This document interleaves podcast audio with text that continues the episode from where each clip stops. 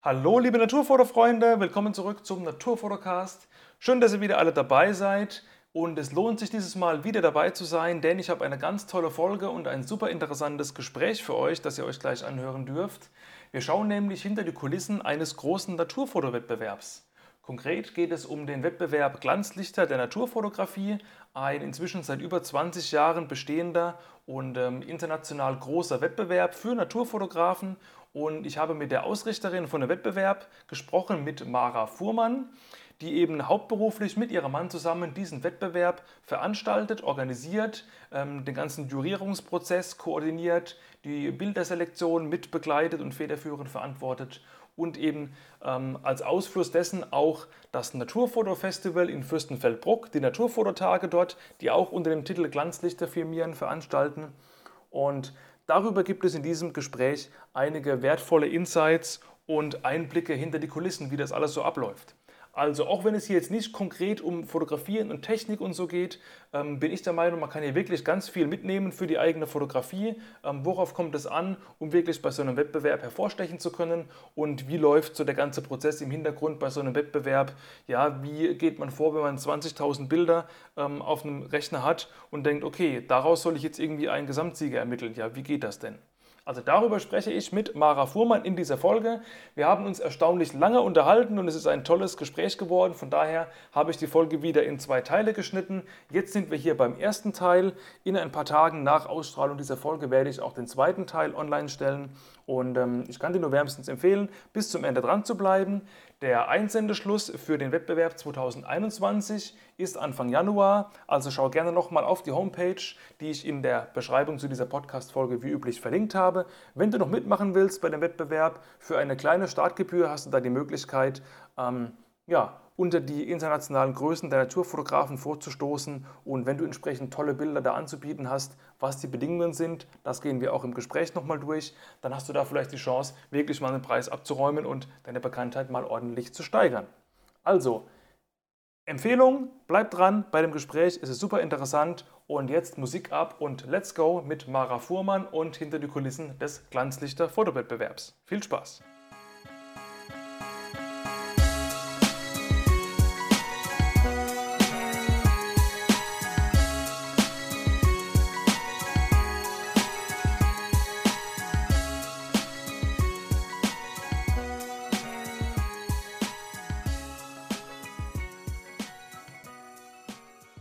Gut, dann hallo Mara, ganz liebe Grüße nach Montabaur. Ich freue mich sehr, dass du dir die Zeit genommen hast, hier in meinen Podcast zu kommen und mir und meinen Zuhörern einen kleinen Einblick hinter die Kulissen von dem großen Glanzlichterwettbewerb, den du mit deinem Mann zusammen veranstaltest, zu gewähren.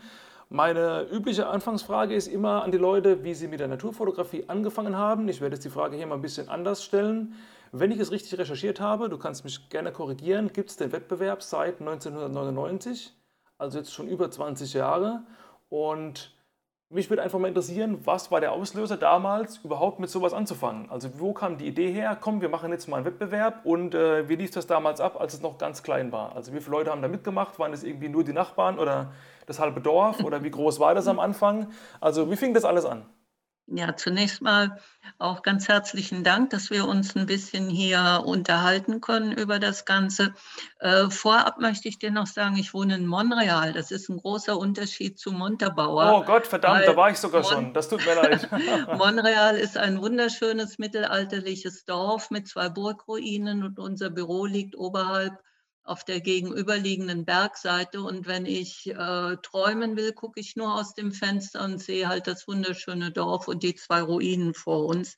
Ist natürlich auch toll äh, für Fotos, wenn eine besondere Lichtstimmung oder Wetterlage ist, dann brauche ich nur vor die Tür zu treten und kann tolle Fotos machen zu, das zunächst zu unserem Wohnort. Ja, okay. Äh, darf, man, so. darf, man, darf man nicht verwechseln mit Montreal in Kanada. Das machen bestimmt auch manche Touristen, ne? weil ich kenne den Ort Montreal, habe es nur eben verwechselt, aber manche denken dann, das ist doch in Kanada. Also hast du das auch schon mal erlebt, diese Verwechslung? Ja, ich habe mal erlebt, dass ein Brief an mich über äh, Kanada, Montreal, Kanada gegangen ist. Der war drei Monate unterwegs. Tja, obwohl äh, natürlich die deutsche Postleitzahl drauf war, aber manchmal passiert sowas. Ja. Und es gibt ja sehr viele Monreals, besonders in Spanien oben, äh, an der Pyrenäengrenze und in Südfrankreich. Unser kleines Monreal hat natürlich auch eine Freundschaft mit einem kleinen Dorf in Südfrankreich, wo immer Gäste kommen und auch von unseren Monrealer dorthin fahren. Das ist also eine ganz tolle Gemeinde.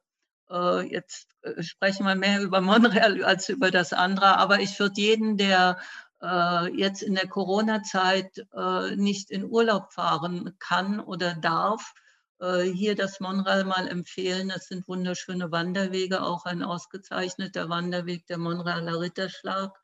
13 äh, Kilometer lang und sehr anspruchsvoll, weil es immer bergauf, bergab geht, aber wunderschöne Landschaft rund um, das, um den Ort rum. Und das ist mal zu empfehlen. Ähm, ist natürlich jetzt auch in der Zeit, ähm, gerade im Herbst, wo die Blätter alle weg sind und das, der Indian Summer eigentlich durch ist, ein bisschen trister, aber man kann sich das ja mal so in den Hinterkopf legen und äh, irgendwann mal hierher kommen. Ja, werde ich auch machen. Ich bin auch ein großer Freund von äh, Burgen und Schlössern in toller Landschaft. Also da kann ich vielleicht doch mal mit meiner Drohne drumherum flattern oder meinen Weitwinkel aufstellen. Also ich denke auch ein Appell an die Hörer, merkt euch mal Montreal und dann macht es nicht so wie ich und verwechselt das. Und dann genau, könnt ihr alle mal hinfahren. Und Einer Tipp noch, äh, wer nach Montreal kommt und mich äh, selber mal äh, kennenlernen will, das mache ich gerne, denn wir haben im Ort zwei alte Häuser aus dem Mittelalter, 500 und 250 äh, Jahre alt. Und dort gibt es ein Heimatmuseum, wo die Tuchmacherei in Montreal äh, dargestellt wird. Und mhm. es gibt auch ganz viele Gemälde davon. Äh, vorher kontaktieren, dann machen wir es auf, machen auch eine Führung, mache ich sehr gern, weil das ist so der Ausgleich zu dem stressigen äh, Tag im Büro oder im Beruf äh, da kann man mal so ein bisschen abspannen. Das ist so unser Hobby, was wir hier in Montreal machen. Mhm. Ja, toll, tolles Hobby. Interessant, auf jeden Fall. So, dann kommen wir mal zu dem äh, Thema Glanzlichter. Wie kam es dazu und äh, so ein bisschen aus dem Nähkästchen plaudern? Hm? Ja, gerne. Ja, du sagtest schon, 19, seit 1999 gibt es den und äh, wir schreiben jetzt mal, das, das Jahr 1998 war für mich ein trauriges Jahr, da mein Mann verstorben ist, mein erster Mann in diesem Jahr. Oh, und wir okay. waren halt sehr aktiv in der Gesellschaft Deutscher Tierfotografen. Äh, wir haben dort die Geschäftsstelle damals geführt, die gerade ein paar Jahre vorher eingerichtet wurde. Ähm, und mit diesem Tod habe ich das dann auch aufgegeben und habe erst mal überlegt, was machst du jetzt? Äh, deine Profession ist eigentlich die Fotografie und da speziell die Naturfotografie. Ähm, was kannst du machen jetzt, wo du allein bist? Und da kam äh, ein Fotoclub aus Rosenheim auf mich zu und sagte, wir wollen in Rosenheim auch sowas wie das GDT-Festival auf die Beine stellen mit der Stadt zusammen.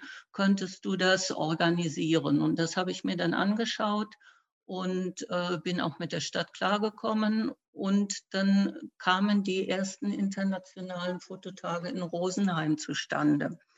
Äh, da war schon mal mein Gedanke, äh, da müsste noch was dazu, außer nur Vorträge und ein Fotomarkt, was man so macht auf so einem Festival. Und äh, da war mein Herzenswunsch, den ich schon lange gehegt habe, einfach äh, dran in die Tat umzusetzen, dass man sagt, es gibt in, äh, außer der BBC, die es ja schon lange gibt, diesen Naturfotowettbewerb, mhm. Glanz, äh, nicht Glanzlichter, Wildlife Photographer of the Year, äh, gab es keinen offen, in, offenen internationalen Naturfotowettbewerb, besonders nicht von Deutschland ausgehend. Und da bin ich einfach ins kalte Wasser gesprungen und habe gesagt, ich mache das jetzt. Oh, und dann toll. haben wir angefangen. Wir haben angefangen im ersten Jahr, haben ihn ausgeschrieben und wir haben angefangen mit 2992 Bildern, sprich Dias war es ja damals. Und es haben schon 240 Fotografen aus neun Ländern mitgemacht. Natürlich hatte ich so ein bisschen äh, natürlich äh, ein eine Grundlage, da ich ein bisschen bekannt war durch die GDT. Und das hat mich natürlich sehr gefreut, dass es gleich im ersten Jahr schon so einen kleinen, äh, guten äh, Einstieg gab. Hm? Ja, absolut. Finde ich auch äh, verwunderlich, weil klar, dein, dein Name war in der Szene schon äh, ein Begriff, das hat äh, sicherlich geholfen. Aber trotzdem, damals gab es ja, also es gab ja kein, kein Internet. Ja, wir leben ja heute in dem digitalen Zeitalter. Man macht irgendwie einen äh, Facebook-Post und das sehen schon ein paar tausend Leute. Da kann man natürlich viele Mhm. Leute direkt ähm, quasi vom Handy aus akquirieren. Aber damals habt ihr das ausgeschrieben in, weiß ich nicht, in, in Magazinen, in Zeitungsannoncen, irgendwie die Straßen plakatiert. Also wie, wie habt ihr das bekannt gemacht? Ja, wir haben natürlich äh, die ganzen damaligen Fotozeitschriften wie Colorfoto, Fotomagazin, Fotografie, die haben wir alle aktiviert. Wir haben dann die Fotoclubs angeschrieben, haben diese, die gedruckten Wettbewerbsbedingungen rausgeschickt. Also alles noch richtig analog, weil Internet war ja noch in den Kinderschuhen. Ja, eben, ja. Ähm, wir haben zwar dann auch eine Internetseite gemacht über die Stadt Rosenheim, da ist aber der Wettbewerb nur ganz klein mit weggekommen. Aber äh, natürlich äh, die ganzen Freunde, die man hat, die haben mitgeholfen, das zu verteilen. Und irgendwie hat es halt äh, geklappt gleich im ersten Jahr. Und wir waren wirklich sehr stolz darauf. Ja, absolut. Das ist eine Leistung. Also da kann man auch definitiv stolz drauf sein. Und wenn man sieht, wo das Ganze hingeführt hat, ähm, noch umso mehr. Also heute ist es ja eben ein international renommierter, großer Wettbewerb. Und ähm, ich weiß nicht, ob ich die aktuellen Zahlen richtig recherchiert habe. Es werden inzwischen so im Jahr um die 20.000 Bilder eingereicht. Äh, gerne korrigieren, wenn es mehr oder weniger ist.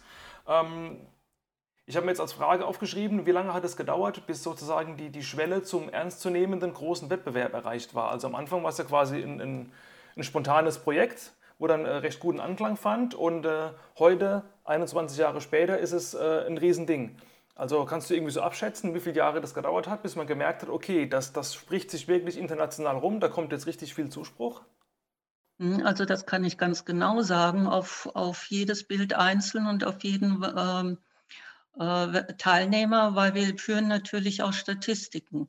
Mhm. Also wir haben äh, im fünften Jahr schon die 9000 erreicht gehabt, über 9000. Und im elften Jahr waren wir bei 14, über 14.000. Äh, Also 14, unser no- 9 und 14.000 Bilder oder, oder, Men oder 14.000 Menschen? Bilder, nein, 14.000 Bilder Okay. bei 1000 1030 äh, Teilnehmern aus 36 Ländern. Oh, das Also es hat sich so ein bisschen eingespielt nach zehn Jahren, dass äh, unsere höchste Zahl waren 21.790 äh, Bilder von 11.066 Teilnehmern, also Fotografen aus 35 Ländern. Aber das ist eine Zahl, eine Zahl, die kann man auch noch gut mit der Jurierung äh, bewältigen. Äh, ich weiß nicht, wie es wäre, wenn wir dann 30, 40, 50.000 hätten, äh, ob man dann den äh, Fotografen noch gerecht würde, weil das ist doch ein immenser Aufwand, eine Kategorie für alle Fotografen auch so durchzuführen, dass man halt auch allen gerecht wird, dass man jedes Bild auch betrachtet. Ja, genau, das, das, das kann ich mir vorstellen, dass das ein Riesenaufwand ist. Ähm, bei einem, bei einem äh, TV-Casting zum Beispiel, ja, da schaffen es ja auch nur die allerwenigsten wirklich äh, vor Dieter Bohlen ins, ins Fernsehen.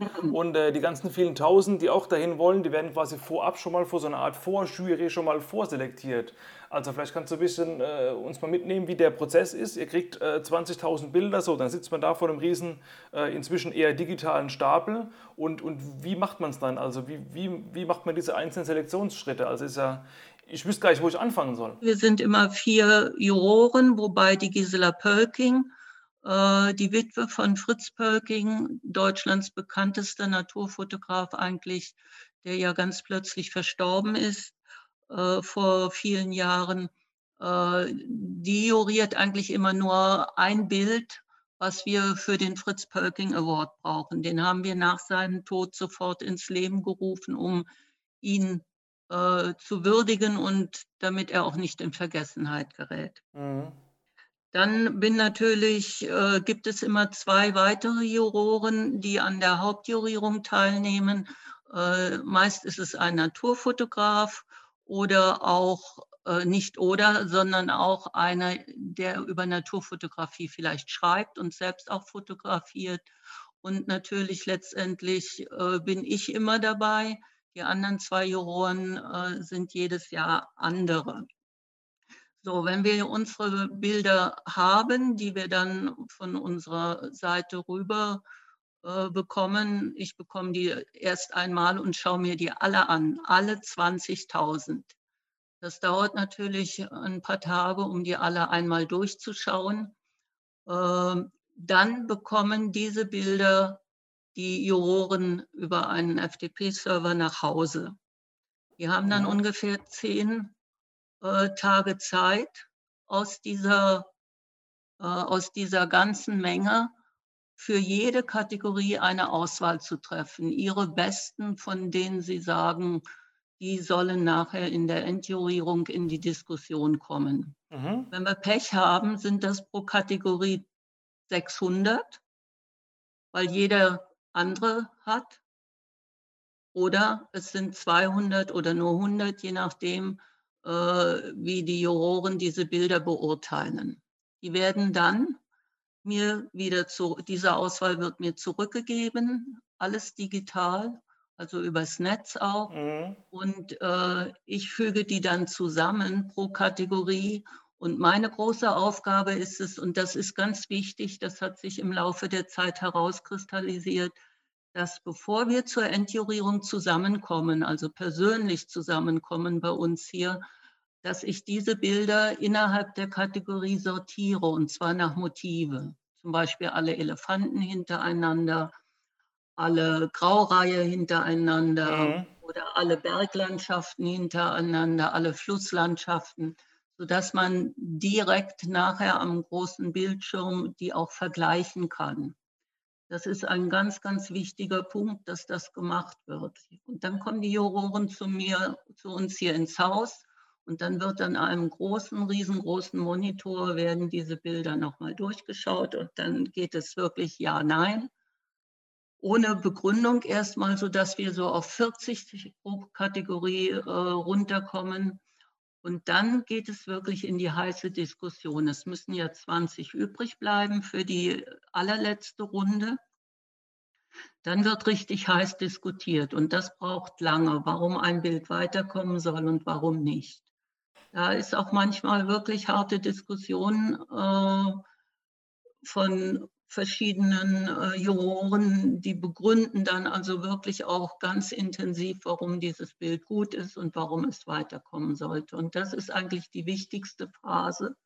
Da kann man also schon so ein, so ein bisschen sehen, welche Neigungen und welche Bilder der einzelne Juror halt bevorzugt. Es gibt Juroren, die nehmen halt lieber Bilder, die grafisch sind, aus der Natur. Manche nehmen das pure äh, Naturbild, was gut und scharf aufgenommen ist und ganz klar die Natur wieder zeigt. Manche haben kreative Bilder. Und da gilt es dann wirklich, diese letzten 20 äh, rauszufiltern. Ja, okay, wow, ist echt interessant. Das ist wirklich schon eine Mammutaufgabe, die ihr stemmen müsst. Und ähm, äh, du hast eben gesagt, dass die, die Jury, ähm, also drei Leute sind quasi fix, gesetzt, Stammkräfte, ja. und äh, zwei sind quasi immer neu dabei. Ähm, wenn jetzt einer Nein. von unseren nicht? Also nicht ganz richtig. Stamm, Stamm äh, bin eigentlich nur ich. Und die anderen zwei, wir sind nur drei Juroren. Wenn du fünf hättest, würdest du aus der Diskussion nicht mehr rauskommen. Also wir sind drei Juro, Hauptjuroren und die zwei anderen werden, sind jedes Jahr andere. Und wir sind ganz stolz, dass wir in den vielen Jahren äh, fast keine Doppler hatten. Also wir hatten vor zwei Jahren einen Juror, der war 2002 mal Juror und ist dann nach praktisch nach 18 Jahren wieder mal drangekommen. Äh, also nur ich bin wirklich derjenige, der immer dabei ist, weil ich muss im Endeffekt auch verantwortlich sein für das, was in der Jurierung, ja, in der Jurierung passiert. Und die anderen zwei sind halt immer andere. Und die, also, die suchst du ja. aber aktiv aus, die anderen? Oder bewerben sich da Leute und sagen, na, hallo, ich bin gut, ich würde auch gern? Also wir, es kommen schon Bewerbungen.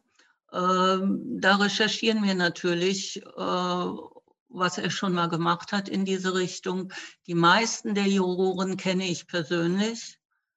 Äh, das ist auch manchmal ein Naturfotograf aus Schweden oder aus Österreich oder aus der Schweiz, der dann kommt oder es sind halt Naturfotografen Fotografen aus Deutschland, die ich persönlich kenne und weiß, wie sie fotografieren.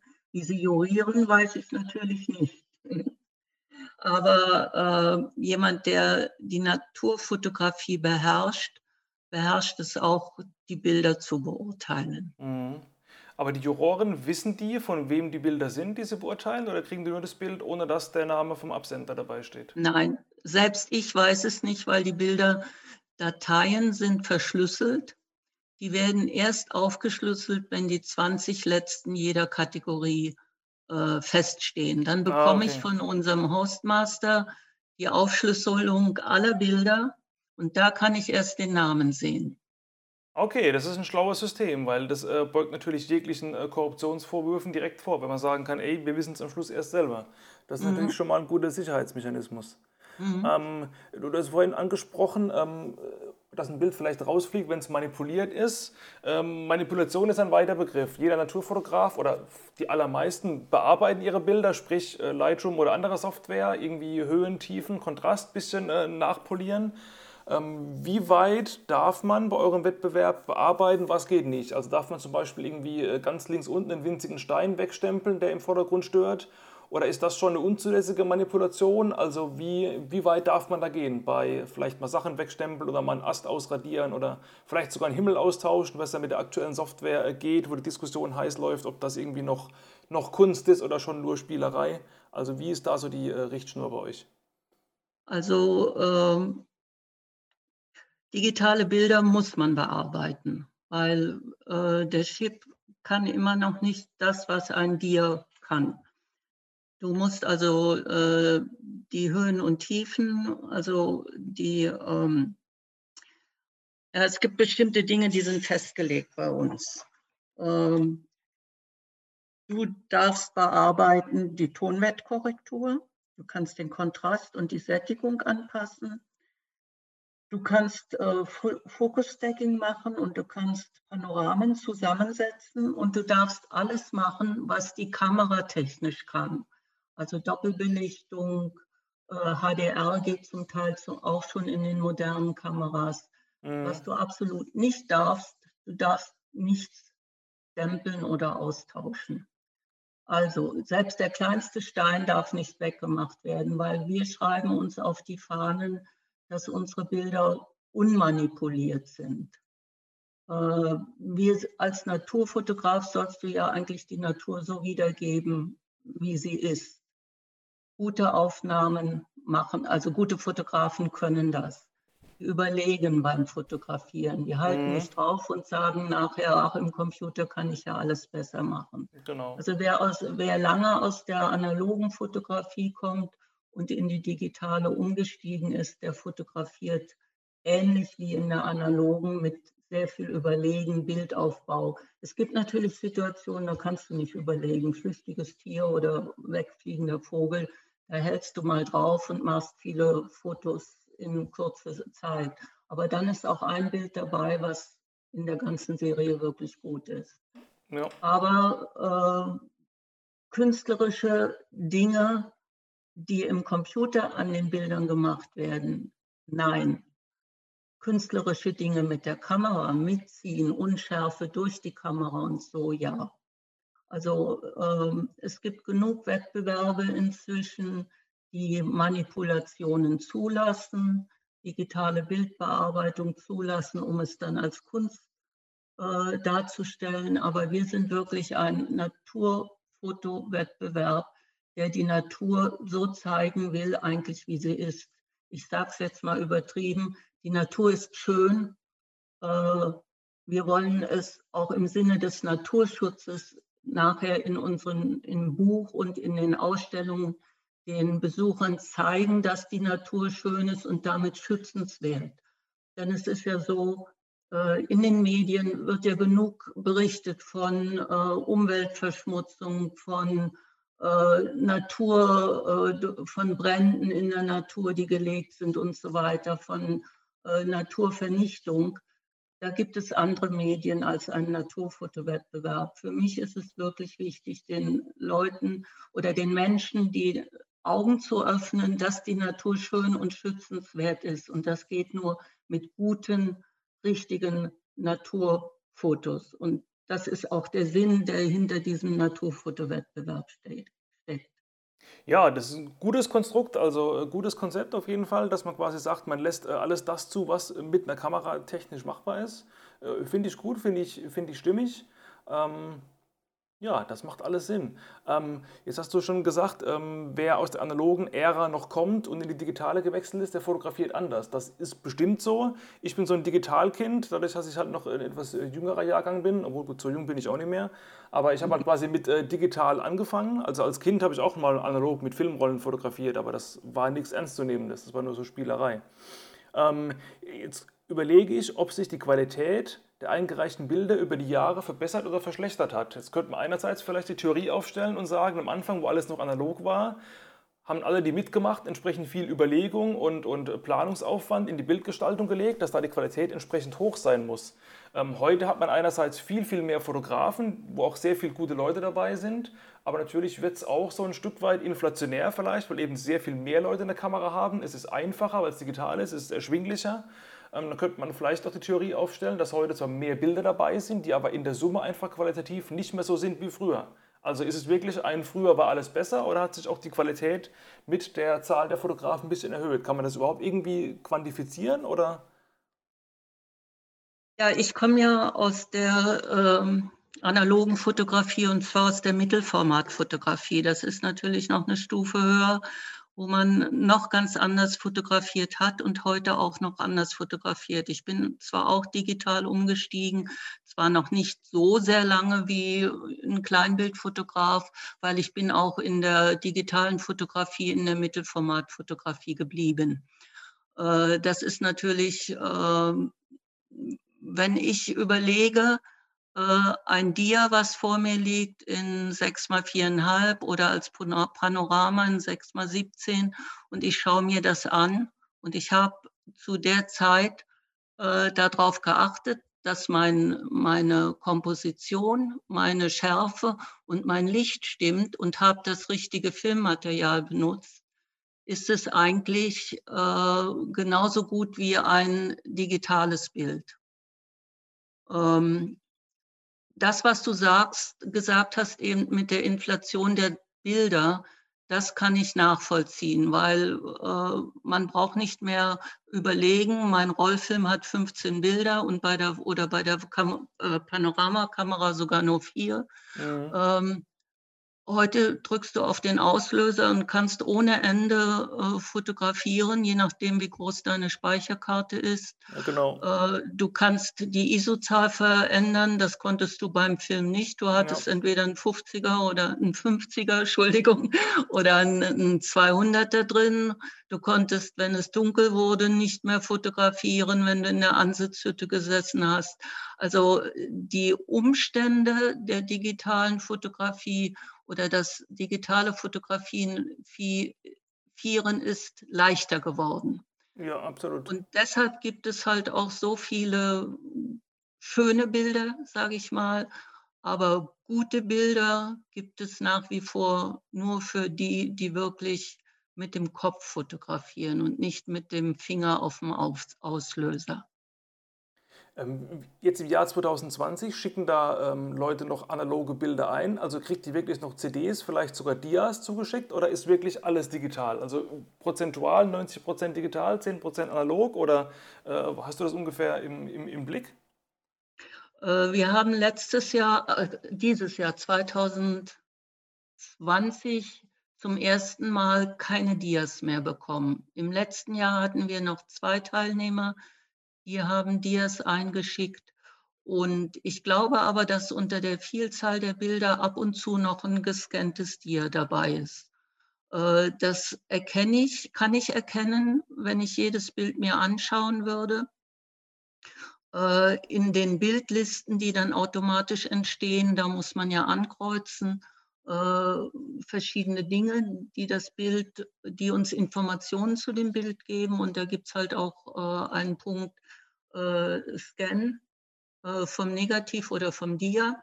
Das haben wir mal vor einigen Jahren eingeführt, weil einige äh, Teilnehmer halt schon gescannt haben und dann halt das, äh, die Datei hochgeladen haben.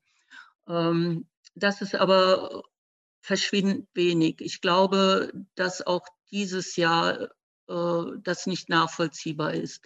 Auch das Einreichen der digitalen Fotos auf CD, das wird immer weniger. Das waren letztes Jahr nur noch elf Teilnehmer, die äh, eine CD uns geschickt haben, die wir dann einpflegen online, weil unsere Teilnahme online ist wirklich sehr, sehr einfach.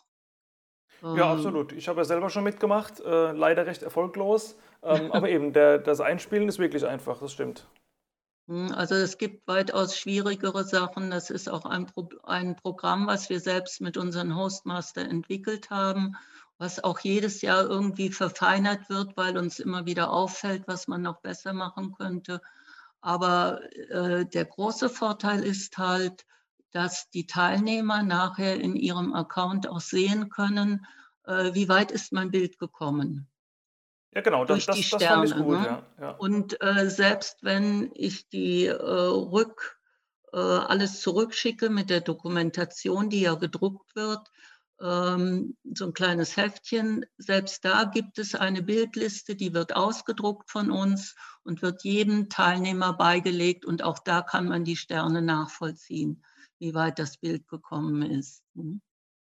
Ja, das ist echt gut. Also ich habe äh, ich habe schon mal äh, sogar gegenüber jemandem äh, geprahlt, dass ich bei dem äh, Wettbewerb mitgemacht habe und ich habe gesagt, ich habe 4000 Leute hinter mir gelassen. Hat er gesagt, wow, wie weit bist du gekommen? Ja, auf Platz 12.000 von 16.000. Äh, also es kommt immer darauf an, wie man es verkauft. Ähm, Richtig.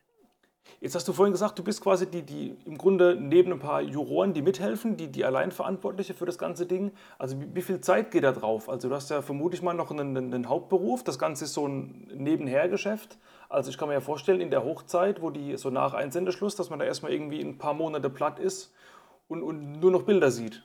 Also wie, wie viel Zeit am Tag, in welchem Zeitraum geht da drauf, bis wirklich von, von äh, ich fange jetzt an, alle Bilder zu gucken, bis zur Endauswahl, bis da alles durch ist?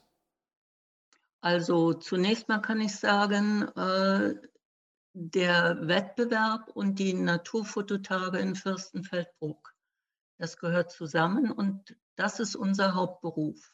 Ah, okay, krass. Ja, und äh, natürlich ist, sind die Naturfototage äh, aus den Naturfototagen Rosenheim entstanden. Und nach vier Jahren äh, war uns halt das Konzept nicht mehr stimmig genug von der Stadt. Wir haben gesagt, wir wollen den Menschen mehr kostenfrei geben. Äh, außerdem wurde auch das Veranstaltungsforum dieser Halle in Rosenheim zu klein, weil es ein bisschen gewachsen ist. Und äh, so eine Stadt, die sowas unterhält, möchte natürlich Geld sehen. Da soll was bei rauskommen. Und mhm. bei uns war es so, weil wir wollten halt wirklich den Menschen Fotomarkt, Ausstellungen, alles kostenfrei geben damit sie kommen, aber wollten äh, nur die Workshops und die Vorträge kostenpflichtig machen.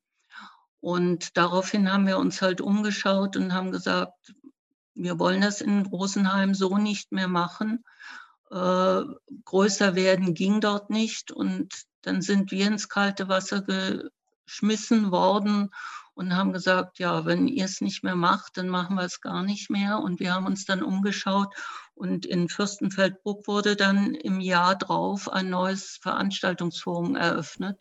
Und da sind wir dann hingegangen und haben das komplett selbst äh, organisiert, natürlich auch mit allen finanziellen Risiken.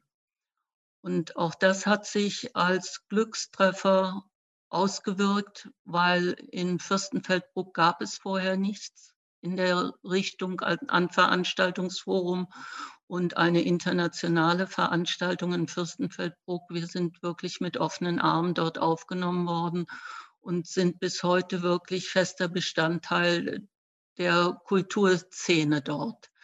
Wir sind ja jetzt auch schon seit 2003 dort, also in zwei Jahren auch 20 Jahre dort, dass wir die Naturfototage machen. Und wie gesagt, das ist unsere Plattform, um für, die, äh, für den Wettbewerb eine Siegerehrung durchführen zu können, die Glanzlichter zum ersten Mal zu zeigen als Ausstellung. Danach wandern ja die Ausstellungen. Das ist auch eine Arbeit, die über das ganze Jahr läuft genauso wie der Wettbewerb. Äh, das ist so ein bisschen bei uns die Teilung. Mein Mann macht die Organisation der Naturfototage, ich des Wettbewerbes. Natürlich äh, ist es so, dass wir immer auch zusammenarbeiten, wenn wir Hilfe gegenseitig brauchen.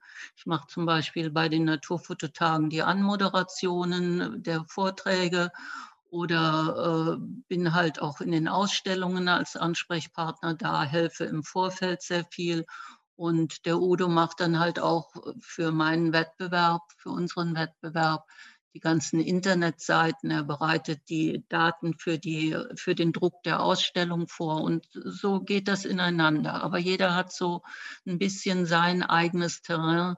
Und da arbeiten wir eigentlich das ganze Jahr dran. Das ist nicht eine Sache, die ist vom 5. Januar Einsendeschluss bis äh, zur Siegerehrung drei Monate später, da hängt viel mehr dran, weil ja auch viele Ausstellungen unterwegs sind. Wir haben jede Ausstellung jedes Jahres zweimal. Die läuft zwei bis drei Jahre durch die Naturkundemuseen, durch die äh, Nationalparks. Seit diesem Jahr gibt es sogar eine äh, zusätzliche Ausstellung, die in Italien wandern wird. Und äh, da müssen sie, muss man auch immer wieder Einsatz zeigen, wenn man die äh, Ausstellungen weiter transportiert, Ausstellungseröffnungen macht, für die Menschen da sein, für Fragen und so weiter. Das ist also eine Sache, die äh, nicht einfach äh, datumsmäßig eingegrenzt werden kann. Ja, wow, also doch schon ein Fulltime-Job, weil ähm, dass ihr das Vollzeit macht, wusste ich nicht. Da habe ich vorher so für mich ein bisschen spekuliert, ob man das irgendwie ähm, neben einem herkömmlichen Job in Anführungszeichen hinbekommt. Hätte ich mir irgendwie kaum vorstellen können. Aber dass es, ja, dass es so viel Arbeit ist, ist, ist doch schon beachtlich. Aber gut, als, als äh, Two-Man-Show, ähm, klar, muss man da viel Zeit investieren, um das alles hinzukriegen. Aber eben toll, dass es alles so gut läuft. Ähm, was ist die was ist die Haupteinnahmequelle? Also wenn du irgendwie da nicht drüber reden willst, auch kein Problem. Ich habe es nur überlegt, sind es irgendwie die, die, die Startgebühren vom Wettbewerb? Ist es irgendwie Sponsorengelder vom Festival, Eintritte vom Festival, äh, Erlöse von, von Museen, für die eine, Einstellung, äh, eine Ausstellung kaufen? Ähm, wo, was, wo, kommt, also, wo kommt da das meiste rein, so, so grob? Also ähm, man muss dazu sagen, auf unseren Naturfototagen gibt es ja einen äh, offenen Fotomarkt. Dieser Fotomarkt ist eigentlich nach der Fotokina der größte frei zugängliche für jeden, ohne was zu bezahlen. Fotokina muss man ja Eintritt zahlen. Mhm. Und äh, wir haben äh, in Hochzeiten 130 Firmen dort. Und diese Firmen zahlen ja eine Standgebühr. Ja, okay, ja. Und das ist eigentlich ein großes Standbein, sagen wir das größte Standbein um alles drumherum äh, auch finanzieren zu können. Äh, wir müssen ja das Veranstaltungsforum mieten. Ähm, die Referenten müssen bezahlt werden mit Reisekosten, mit Unterbringung, mit Honorar. Ähm, die, ähm, die Einnahmen von dem Glanzlichterwettbewerb, die Gebühr, die reicht eigentlich gerade so dazu, dass wir das Buch drucken können im Vorfeld. Oh, krass. Okay. Denn es ist ja eine kleine, kleine Auflage, es ist ein sehr hochwertiger Druck äh, im MF-Raster und äh, das Layout muss gemacht werden und da kommen ganz viele Dinge zusammen, die eigentlich äh, schon einen großen Teil der Teilnahmegebühren auffressen. Dazu kommt natürlich die ganze Organisation und die Kosten für die Wanderausstellung. Äh, du musst sehen, wir haben ähm, fünf Ausstellungen draußen parallel immer.